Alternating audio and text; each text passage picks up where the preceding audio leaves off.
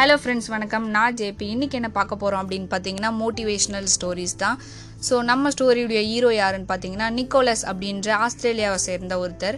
இவருக்கு இருபத்தெட்டு வயசு ஆகுது இவர் என்ன பண்ணுறாரு அப்படின்னு பார்த்தீங்கன்னா சிரிக்கிறாரு விளையாடுறாரு கீழே விழுறாரு நடக்கிறாரு. அப்படியும். இருங்க இருங்க. இருபத்தெட்டு வயசு பையன் இதெல்லாம் பண்ணுறது அவ்வளோ பெரிய விஷயம் இல்லை.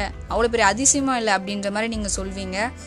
இது அதிசயம் தான் ஃப்ரெண்ட்ஸ் ஏன் அப்படின்னு கேட்டிங்கன்னா இந்த மாதிரி சர்வசாதாரணமாக செய்கிற ஒவ்வொரு விஷயத்தையுமே நம்ம சர்வசாதாரணமாக செஞ்சுடுவோம். ஆனால் இது எல்லாத்தையும் பண்ணுற நம்ம நிக்குக்கு ரெண்டு கையும் இல்லை காலும் இல்லை அப்படின்னா நீங்கள் நம்புவீங்களா? ஆமாம் ஃப்ரெண்ட்ஸ் ஆயிரத்தி தொள்ளாயிரத்தி எண்பத்தி ஏழில் நிக்கோலஸ் பிறக்கும் பொழுதே அவருக்கு ரெண்டு கைகளும் இல்லை கால்களும் இல்லை. வெறும் உடம்போடு மட்டுமே பிறந்திருக்கார். இதுக்கான சரியான ரீசன் என்னன்னோ டாக்டர்களால் சொல்லக்கூட முடியல. அதை விடுங்க இந்த குழந்தைய பார்க்கும்போது அவங்க பேரண்ட்ஸ் எவ்வளோ கஷ்டப்பட்டிருப்பாங்க. ஸோ இந்த குழந்தை எப்படி இந்த உலகத்தில் வாழப்போகுது அப்படின்ற மாதிரி அவ்வளோ கஷ்டப்பட்டிருக்காங்க. துடி துடிச்சு போயிட்டாங்க அவங்க அப்பா அம்மா ரெண்டு பேருமே. சரி சாதாரண ஒரு உடல் குறைபாடு இருக்கிற ஒவ்வொரு குழந்தையுமே வாழ்க்கையில் எவ்வளோ கஷ்டப்படுறதுன்றதே நம்மளுக்கு தெரியும். இந்த குழந்தைக்கு ரெண்டு கையும் இல்லை ரெண்டு காலும் இல்லை இந்த குழந்தை எப்படி வளரப்போகுது அப்படின்ற மாதிரி ஒரு பெரிய சவால் அவங்க அப்பா அம்மா ரெண்டு பேருக்குமே காத்திருந்தது. ஸோ இருந்தாலும் இந்த குழந்தைய ஒரு நல்லபடியாக வளர்க்கணும் அப்படின்னு சொல்லிட்டு ரெண்டு பேருமே என்ன பண்ணுறாங்கன்னா ஒரு ஊனமுற்றோர் ஸ்கூலில் அந்த குழந்தைய சேர்க்காம சாதாரண நம்மள மாதிரி குழந்தைங்க படிக்கக்கூடிய ஒரு ஸ்கூலில் எடுத்துன்னு போய் அந்த குழந்தைய சேர்க்குறாங்க? ஸோ அதுதான் ரொம்ப போராட்டம் நிறைஞ்சதாக இருக்குது. ஸோ அங்கே இருக்கிற மற்ற பசங்களாம் வந்து நிக்கோலஸை கிண்டல் பண்ணுறாங்க அதனால அவர் தற்கொலை முயற்சியும் பண்ணுறாரு ஸோ அந்த தற்கொலை முயற்சி அதுக்கப்புறம் அவர் நிறுத்தவும் நிறுத்திடுறாரு. ஏன்னு பார்த்தீங்கன்னா அவங்க அப்பா அம்மா வந்து அவருக்கு ஒரு பெரிய சப்போர்ட்டாக இருக்காங்க. ஸோ நமக்காக ரெண்டு உயிர் இருக்கும்போது நம்ம எதுக்கு சாகணும் அப்படின்னு சொல்லிட்டு அவர் இருக்கார். இருந்தாலும் அவருக்கு நிறைய கேள்விகள்லாம் எழுது. நான் ஏன் வந்து இந்த வாழ்க்கையில் வாழணும்? நான் ஏன் எதுக்காக இருக்கணும்? ஏன் நான் என்ன பண்ண போகிறேன் அப்படின்ற மாதிரி நிறைய கேள்விகள்லாம் அவருக்கு இருக்குது. அவர் நிறைய படிக்க ஆரம்பிக்கிறாரு. இந்த மாதிரி உ- உடல் ஊனமுற்றவர்கள் வந்து எப்படி அவங்களுடைய வாழ்க்கையை தைரியமாக வாழ்ந்தாங்க அப்படின்ற மாதிரி நிறைய படிக்கிறாரு நிறைய கேட்டு தெரிஞ்சுக்கிறாரு. அப்புறம் வந்து ஒரு நார்மலான வாழ்க்கையை வாழ ஆரம்பிக்கிறாரு. மற்றவங்க உதவியின்றி அவரே தனக்கான எல்லா தேவையுமே அவரே நிறைவேற்றிக்கிறாரு ஸோ அவருக்கு வந்து அவருடைய இடது காலில் ரெண்டே ரெண்டு விரல்கள் மட்டும் கோழியுடைய கால்கள் மாதிரி இருக்குமா? ஸோ அதை வச்சு அவர் எல்லாமே கற்றுக்கிறாரு நீச்சல் கற்றுக்கிறாரு ஃபுட்பால் கற்றுக்கிறாரு ஸ்கை ட்ரைவ் பண்ணுறாரு கம்ப்யூட்டர் அவ்வளோ ஃபாஸ்ட்டாக டைப் பண்ணுறாரு மியூசிக் ப்ளே பண்ணுறாரு அதுவும் இல்லாமல் அவருக்காக வடிவமைக்கப்பட்ட காரை வந்து அழகாக ஓட்டுறாரு. ஸோ இந்த எல்லா திறமையும் எல்லாரும் பார்க்கும்போது என்ன சொல்கிறாங்கன்னா இவ்வளோ தைரியமாக வாழறிய இது எல்லாத்தையுமே வந்து நீ மேடையில் ஏறி பேசினா என்ன? அப்படின்ற மாதிரி இவருக்கு சொல்கிறாங்க அவரும் வந்து சரி ஓகேன்னு சொல்லிட்டு இந்த மாதிரி மோட்டிவேஷ்னல் ஸ்பீக்கராக அவருடைய வாழ்க்கையை ஆரம்பிக்கிறாரு.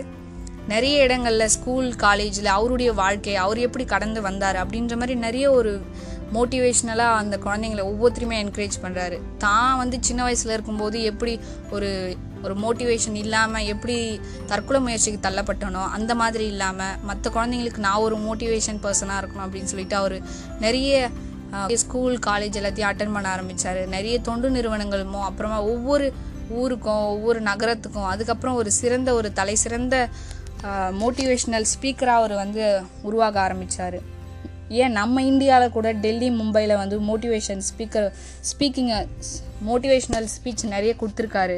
ஸோ இவருடைய மோட்டிவேஷ்னல் ஸ்பீச்சை இன்ஸ்பயர் ஆகி ஒரு பொண்ணு இவரை லவ் பண்ணி மேரேஜ் பண்ணி நாலு குழந்தையோட இப்போ ஹாப்பியாக இருக்காங்க. ஸோ அது மட்டும் இல்லாமல் பதினோரு மோட்டிவேஷ்னல் ஸ்டோரியும் வந்து இவர் ரைட் பண்ணியிருக்காரு லைஃப் வித்தவுட் லைம்ஸ் அப்படின்ற ஒரு ட்ரஸ்ட் ஆரம்பித்து உடல் குறைபாடு இருக்கிற ஒவ்வொரு குழந்தைக்குமே அவரால் முடிஞ்ச அளவுக்கு உதவி செஞ்சுட்டு இருக்காரு.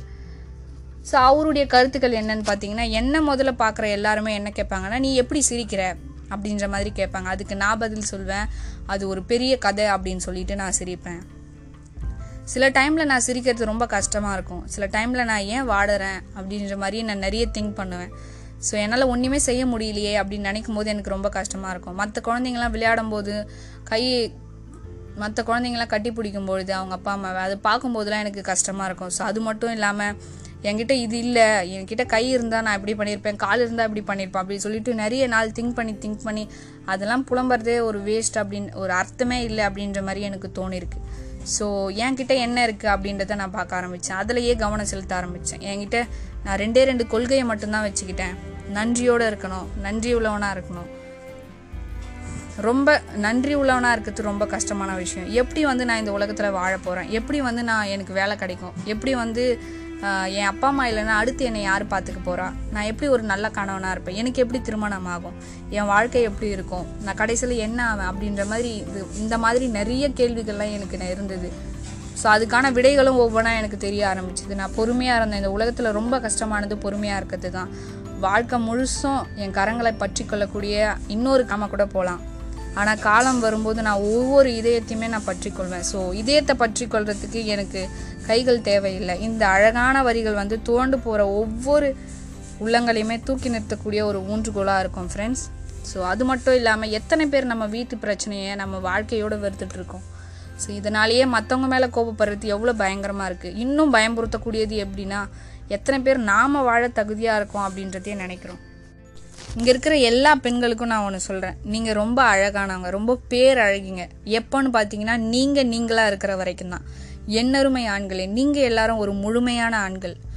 என் வாழ்க்கையில் நடந்த ஒவ்வொரு தடையும் ஒவ்வொரு பிரச்சனையும் நான் எப்படி ஃபேஸ் பண்ணேன் எப்படி ஓவர் கம் பண்ணேன் அப்படின்றது தான் ஒவ்வொரு இடத்துலையும் நான் சொல்லிட்டு வரேன். ஸோ மேலும் இவர் என்ன சொல்கிறாரு அப்படின்னு பார்த்தீங்கன்னா ஒரே ஒரு விஷயத்த மட்டுமே உங்கள் வாழ்க்கையில் இது நல்ல இது இருந்திருக்கலாம் இது இது இல்லாமல் இருந்திருக்கலாம் அப்படின்னு சொல்லி புலம்புறதை விட்டுட்டு நம்மக்கிட்ட என்ன இருக்கோ நம்மக்கிட்ட என்ன திறமை இருக்கோ அதை கடினமாக முயற்சி செஞ்சோன்னா வெற்றி நிச்சயம் அப்படின்றது தான் வாழ்க்கையில் வாழ்ந்து காட்டிகிட்டு இருக்காரு நம்ம நிக்கோலஸ். ஸோ நிற்க விட ஒரு மோட்டிவேஷ்னல் இன்ஸ்பைரிங் பர்சன் இருக்கவே முடியாது. So thank you friends